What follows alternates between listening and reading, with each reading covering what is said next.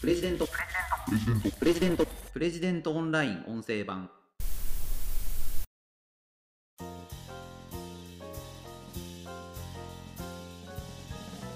激務でも収入が高い方がいいのか。そこそこ働いてそこそこの給料の方がいいのか。考えてみたいと思います。プレジデントオンライン編集長の星野貴彦です。この番組はプレジデントオンラインの配信記事の周辺情報や解説をお届けしています。今回紹介する記事は20代で年収1000万円も十分可能だがハウスメーカーの営業マンが高級の代わりに失うものという記事です。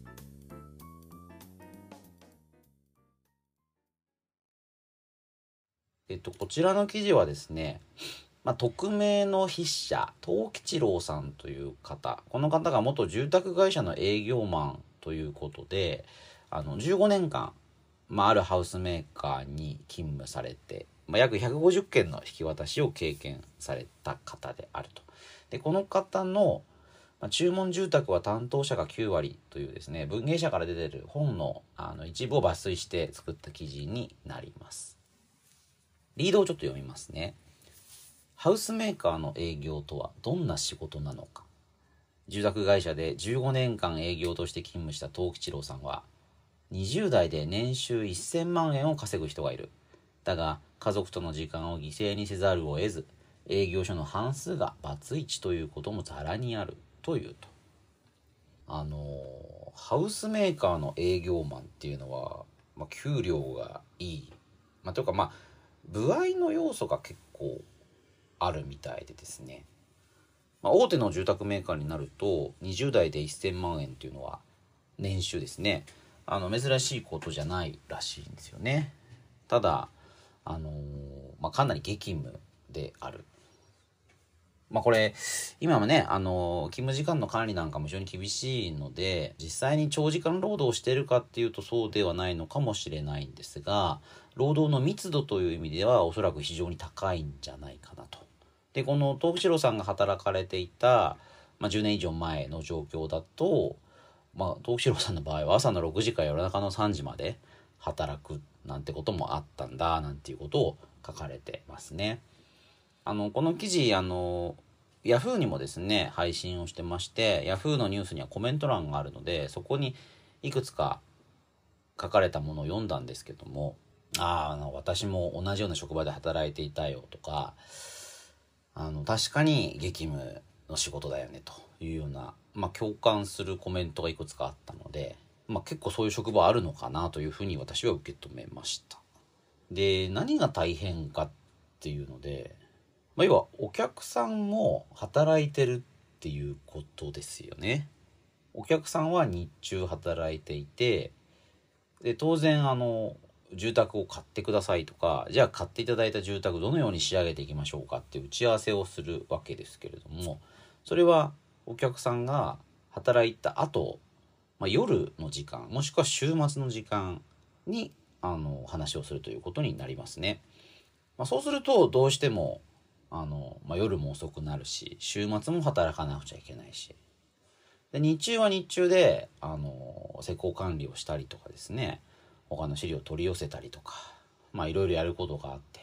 まあ結局朝から晩まで、まあそうなかなかこう、心も体も休める時間がないなんていうことが、まああるんだということなんですよね。営業っていう仕事には、まあ、いずれにもそういう側面はあろうかなと思うんですけども特にこの B2C 一般の方にあの高額の商品をっていうようなことになるとどうしても、まあ、週末とかですね、まあ、朝とか夜とかそういうあの普通の人が休んでる時間に働くということになるなと思います。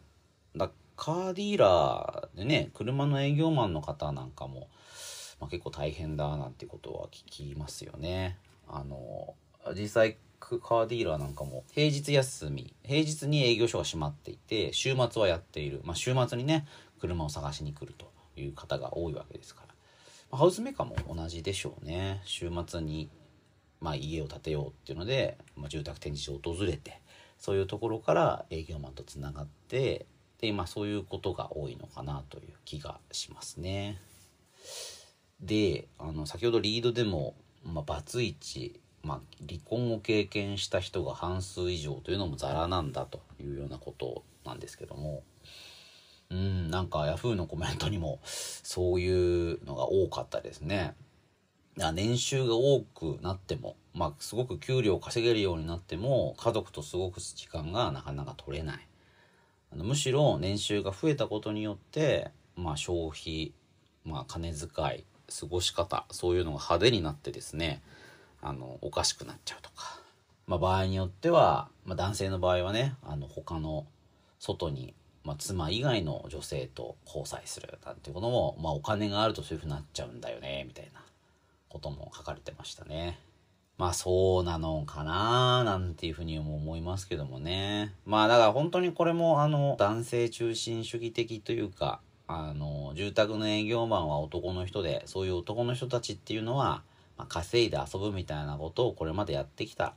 まあそういう話の延長線上にこの記事もあるんだろうなと思うんですけども、まあ僕もちょっと現場はあまり存じ上げないですけれども、住宅営業でも女性のね活躍も増えていると思いますので、まあ、そうなってくるとこれまでのような稼いで遊ぶみたいな話とはまた条件も変わってきてるんだろうなとは思いますね。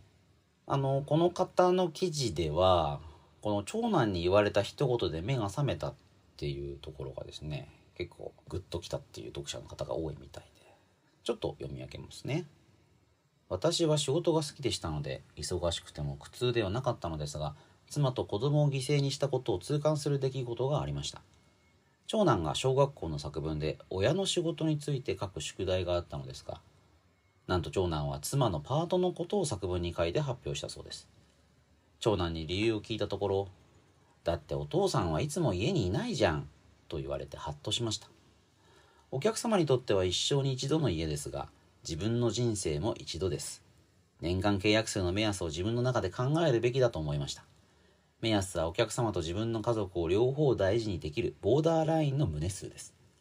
個人の能力差や住宅会社によって業務の範囲が異なりますので、適正な契約件数は一概には言えませんが、まず自分の家族を大切にすることを見失わないようにするべきだったと、長男に言われたその時に初めて気がつきました。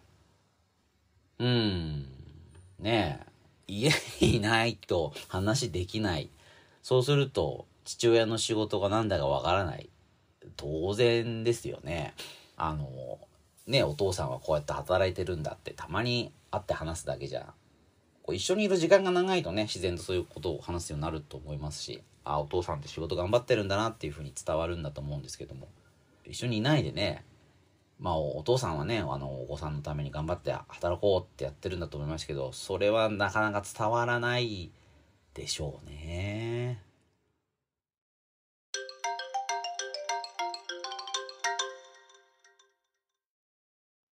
あの、東吉郎さん、この記事の筆者、なぜ住宅営業に離婚が多いのかっていうのでですね、理由を5つ挙げてます。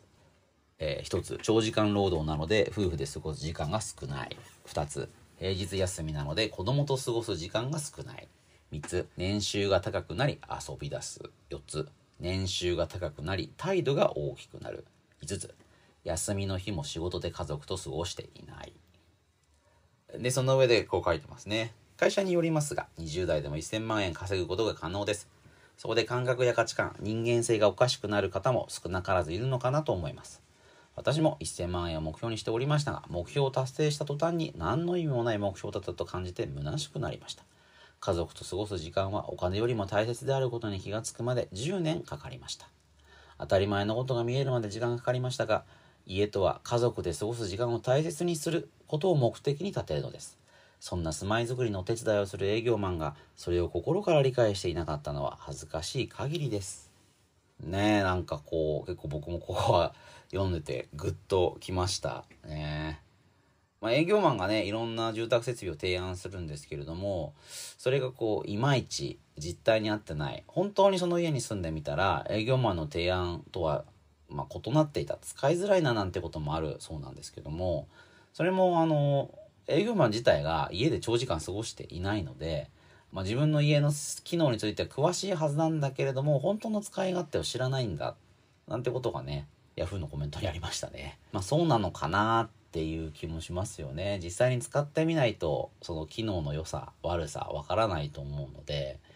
まあね、住宅の営業マン当然自分の会社で住宅建てるんだと思うんですけど、それもね、家にいないと、うーんっていうことになりますよね。スペックだけ詳しくても、実際の使い勝手って違いますからね。で、この本は、あの、住宅会社をどう選ぶべきかっていうことを書いていて、あの、一番のポイントはスタッフの仲がいいことだっていうふうに、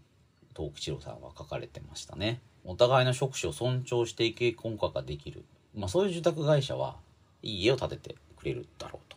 スタッフ全員がお客様を満足させることに喜びを感じている会社。そういう会社を選びなさい。その色を見分けるには仲がいいかどうかを見るといいと。なるほど。あの、営業マンはね、あの、注文を取ってくれば取ってくるほど待遇も良くなる、給料も上がる。あの、それでブイブイ言わせるっていうことがあるんでしょうけど、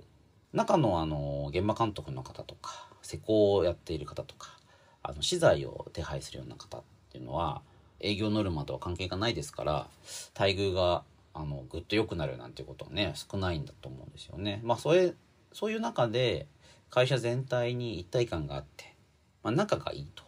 いうことがある場合はあの営業サイドと、まあ、バックヤードのサイドの、まあ、格差が少ないっていうんですかね。とにかく注文取ってきたものが偉いんだなんていうふうにはなっていない。むしろお客様に満足いただけるような家を建てる。そうするにはどうすればいいのかというような、まあ、顧客満足度をね中心に見据えた会社職場づくりっていうのができてるっていうことですよね。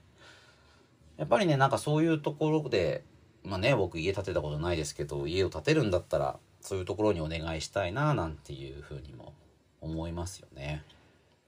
うーんまあだからお金がないと幸せって逃してしまうっていうのも一理あるとは思うんですよね。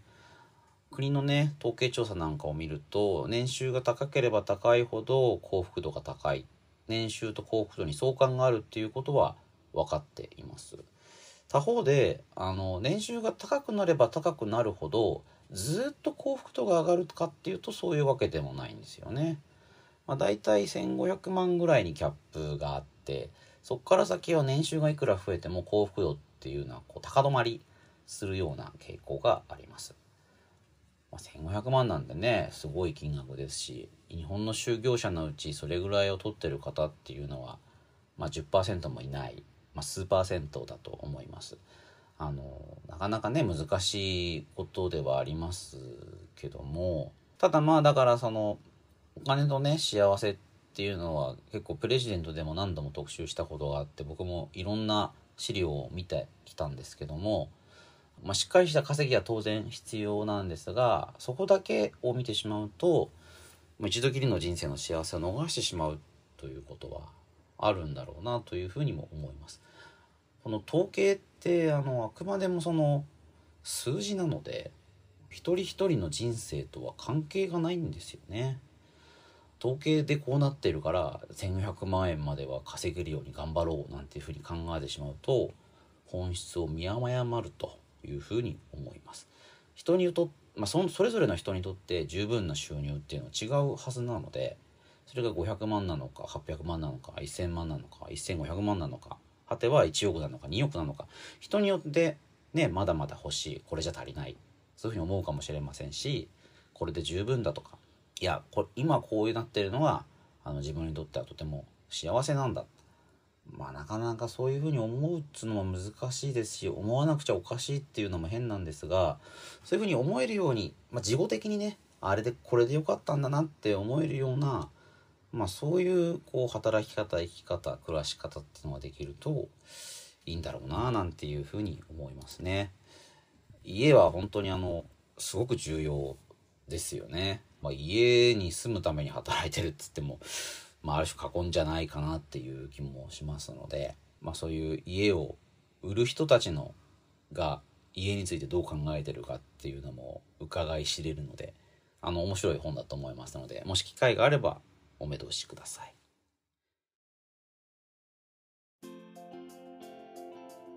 ということで今回は20代で年収1000万円も十分可能だがハウスメーカーの営業マンが高級の代わりに失うものという記事を取り上げてご紹介しました。また次回お会いしましょう。プレジデントオンライン編集長の星野貴彦でした。